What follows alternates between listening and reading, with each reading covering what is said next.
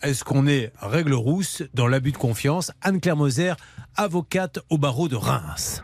Et tout de suite, la règle rousse avec Anne-Claire Moser. Anne-Claire. Eh bien, on est en plein dedans, car l'abus de confiance, qu'est-ce que c'est? L'abus de confiance, c'est prendre de l'argent à quelqu'un sans lui extorquer. Hein, Amélie, il lui a rien extorqué. Et faire de cet argent quelque chose d'autre que ce qui était prévu initialement. Là, franchement, vingt mille huit cents euros, je ne sais pas ce qu'il, ce qu'il a fait avec, mais il n'a rien fait pour Amélie. Donc, on est totalement dans l'abus de confiance.